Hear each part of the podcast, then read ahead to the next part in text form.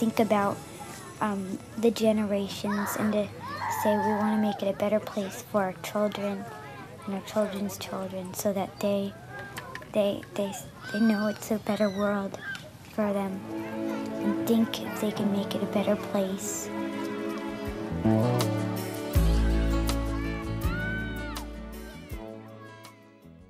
Olá, bem-vindos ao episódio sete do podcast Sonhar e Realizar está ao alcance de todos. A G E é a prova de que é possível crescer num lar disfuncional e construir uma família repleta de amor, carinho e harmonia. A G E é também uma mulher que sabe cuidar-se e valorizar os, pontos, os seus pontos fortes. É um exemplo de superação, amor próprio e autoconfiança. Deixem-se inspirar por esta partilha deliciosa. Olá, Gé. Como foi o teu crescimento? A tua relação com os teus pais? Fala-nos das maiores dificuldades e dos teus maiores desafios. Olá, Susana. O meu crescimento com os meus pais foi um bocado muito complicado. Os meus pais tinham uma relação à distância, praticamente. O meu pai sempre trabalhou fora. A minha mãe praticamente criou-nos sozinha. Tinha uma, uma relação com a minha mãe muito boa, enquanto, isso, enquanto eu era solteira.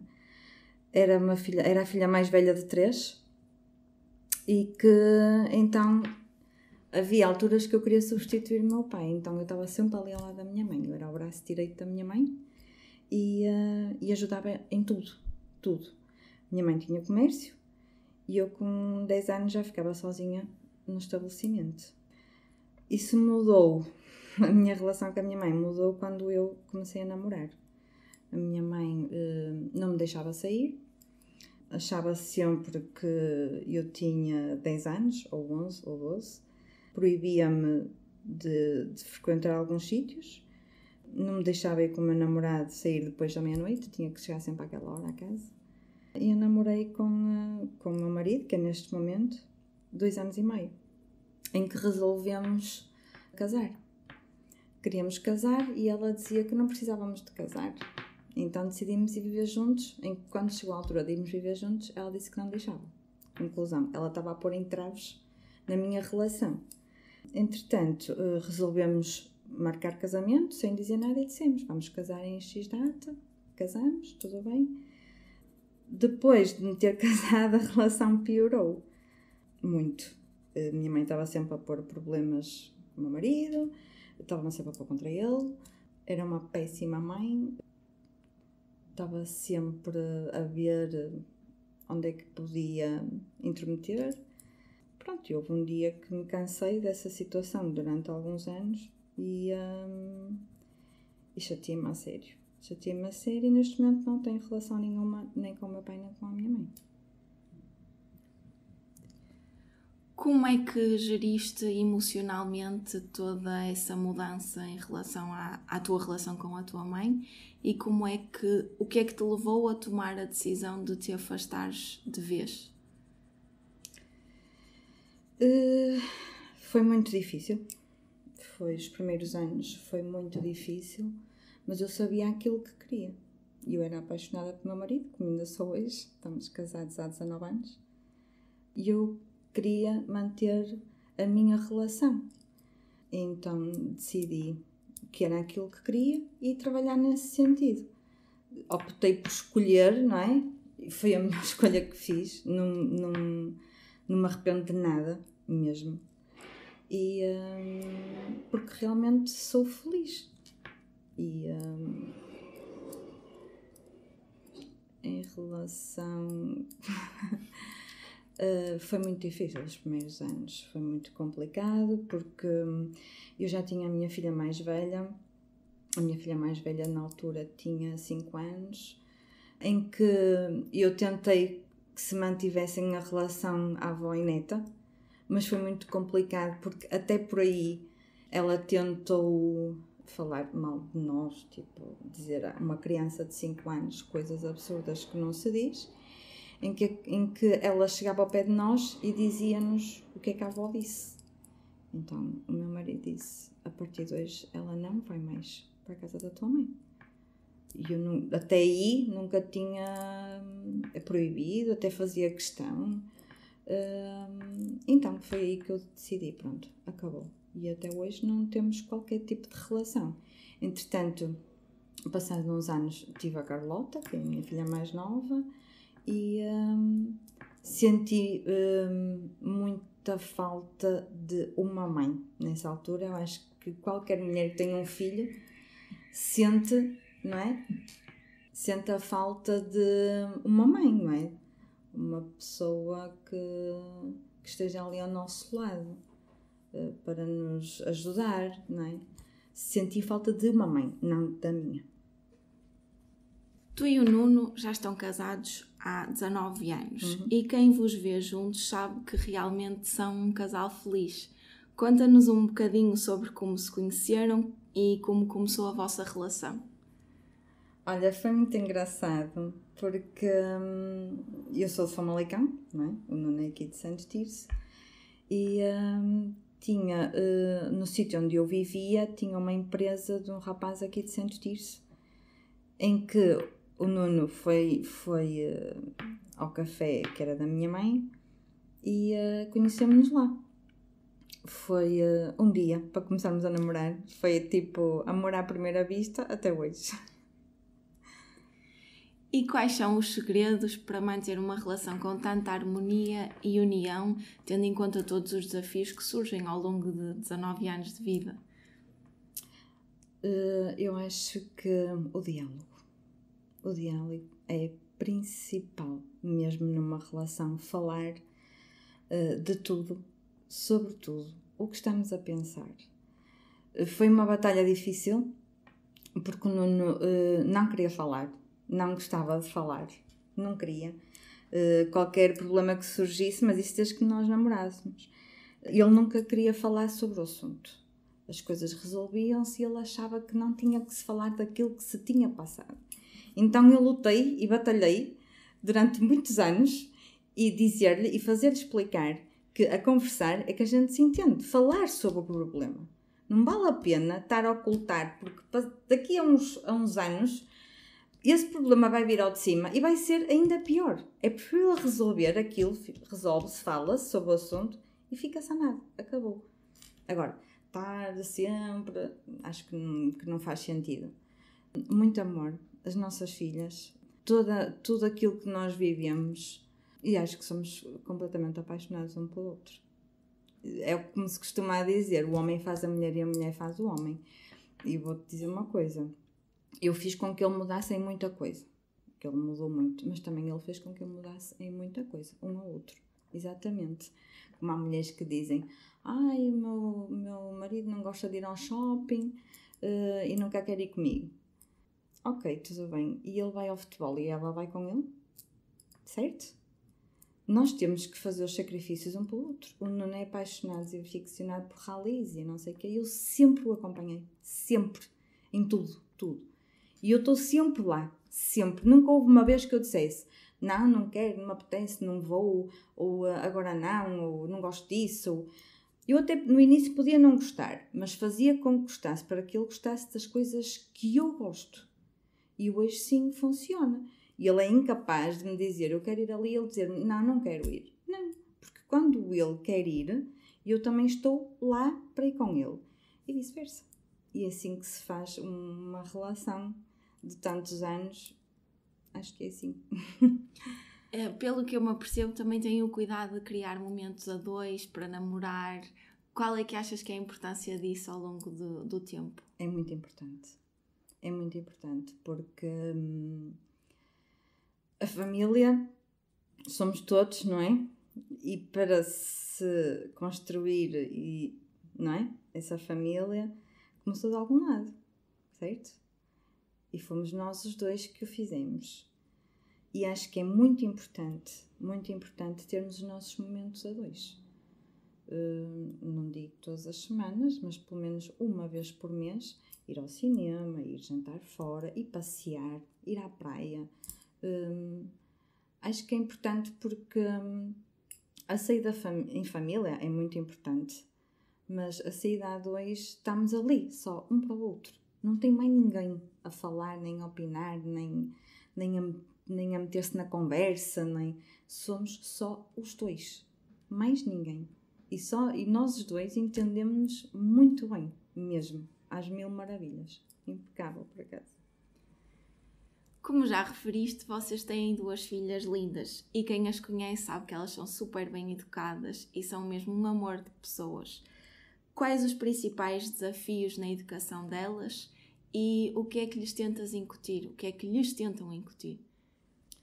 Outro desafio na minha vida foi muito complicado porque eu, no fundo, acabo por estar sozinha. Eu não tenho família. Um, a minha família é a família que eu construí, não tenho ninguém uh, em que um, a possa pedir uma, uma sugestão, uma opinião. Não, o que, o que eu decidi para as minhas filhas, a educação que eu lhe, lhes deveria dar e tudo aquilo que lhes deveria transmitir veio tudo a partir de mim e do meu marido, mais ninguém. Tentámos conversar uh, e, e saber qual é a melhor opção, o que é que será melhor, incutir tudo o que seja de bom, que nós achamos que seja bom, não é? Por acaso tivemos sorte que elas são duas miúdas fantásticas e, e estão sempre lá, também ajudam um bocadinho. Nunca uh, escondi tudo aquilo que, que eu passei em relação à minha família, não é? Nunca tentei sempre uh, contar para que ficassem a par de tudo. É outra coisa que, que nós não admitimos lá em casa, é mentira. A mentira, acho que tem perna curta, como diz o ditado, e é bem verdade. E então, e é engraçado que eu acho que nós temos uma relação tão aberta em casa, mas mesmo muito aberta, e falamos de tudo. E acho que é tão bom isso.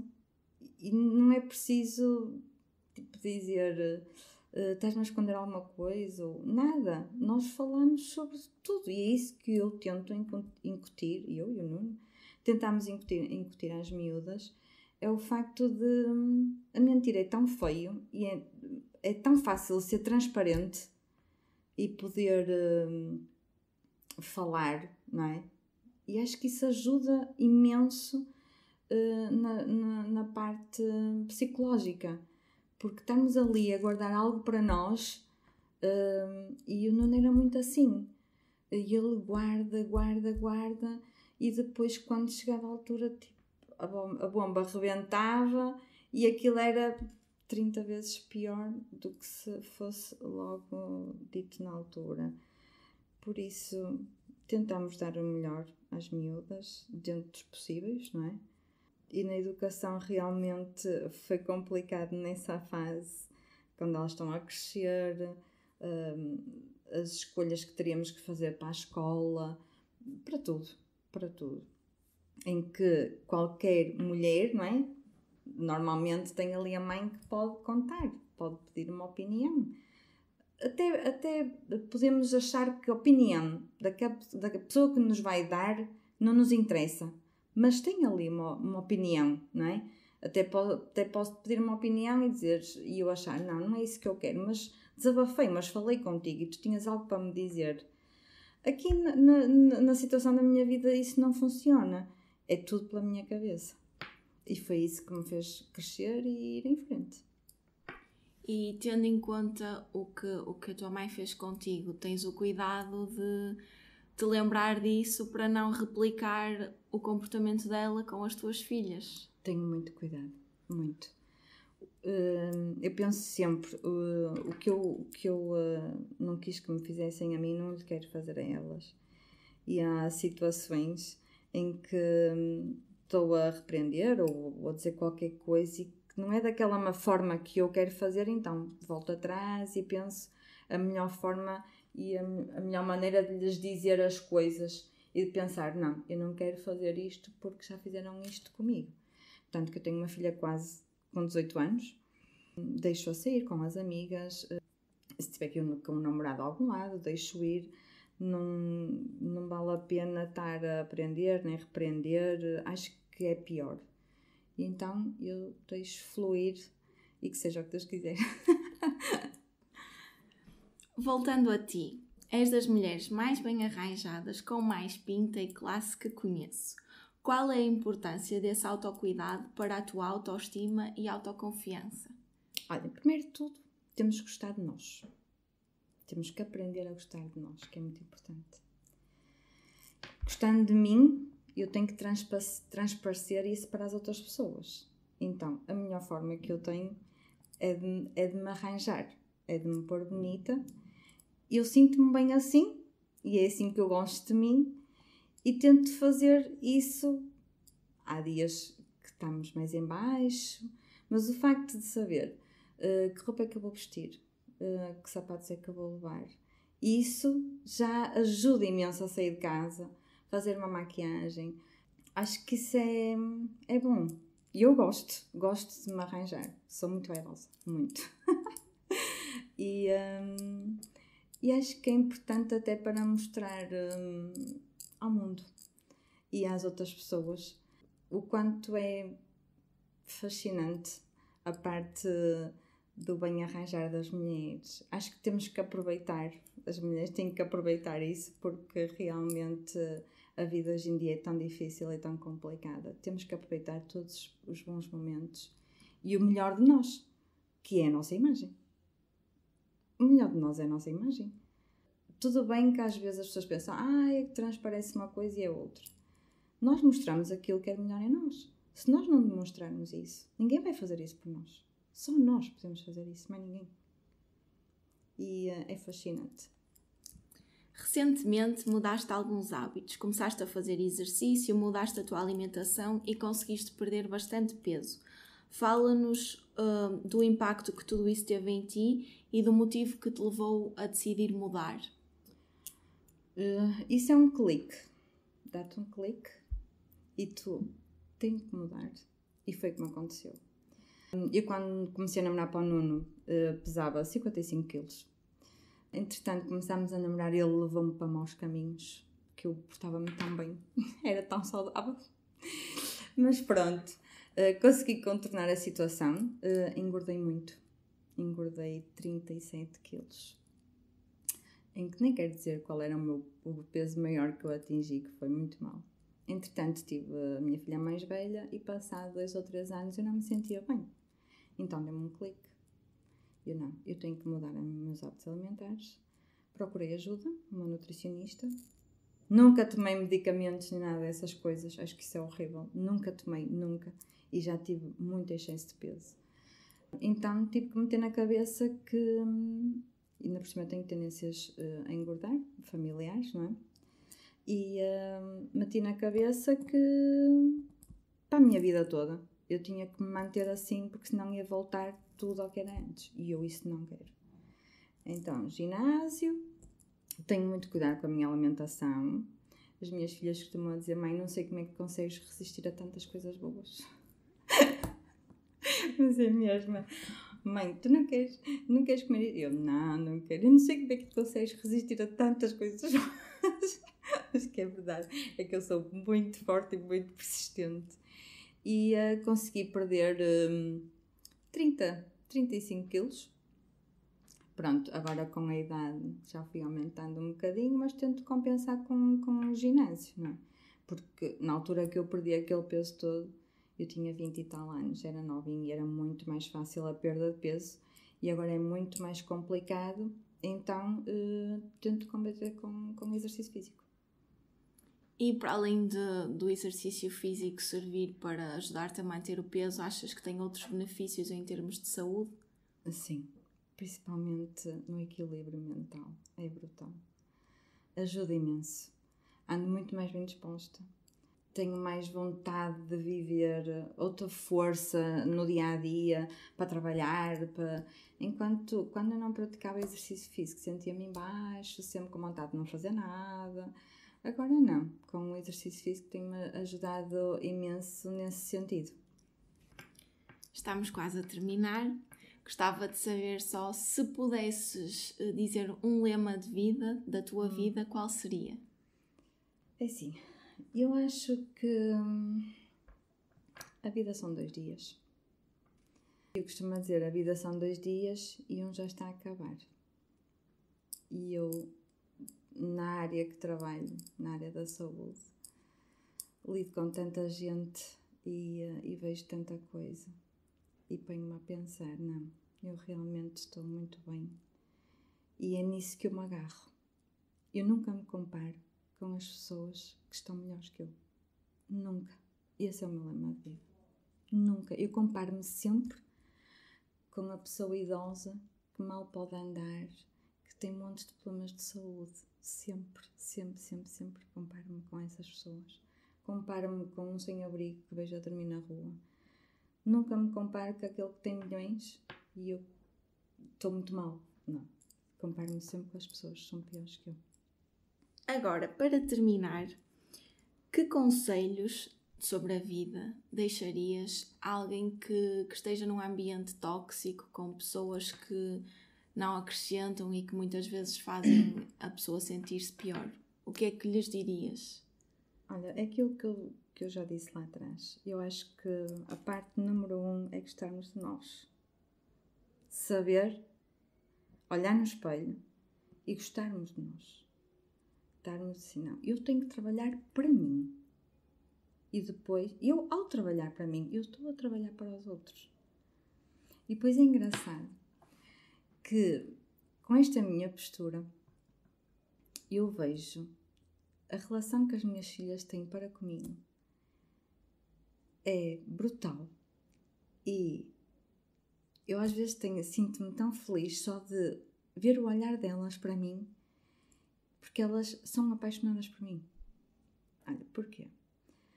Na sexta-feira estava a trabalhar e hum, a Alice veio aqui e disse: mãe, tenho uma coisa para ti.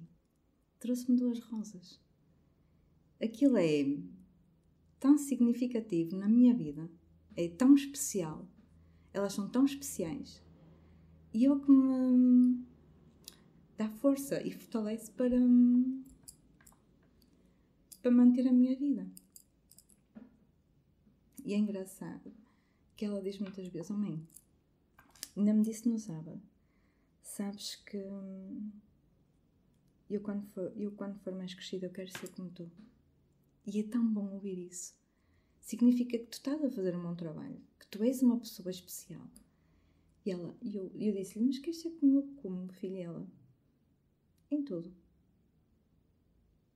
Ela já chegou a dizer ao pai uma vez: pai, sabes, eu, se não fosse tua filha, eu gostava de casar contigo.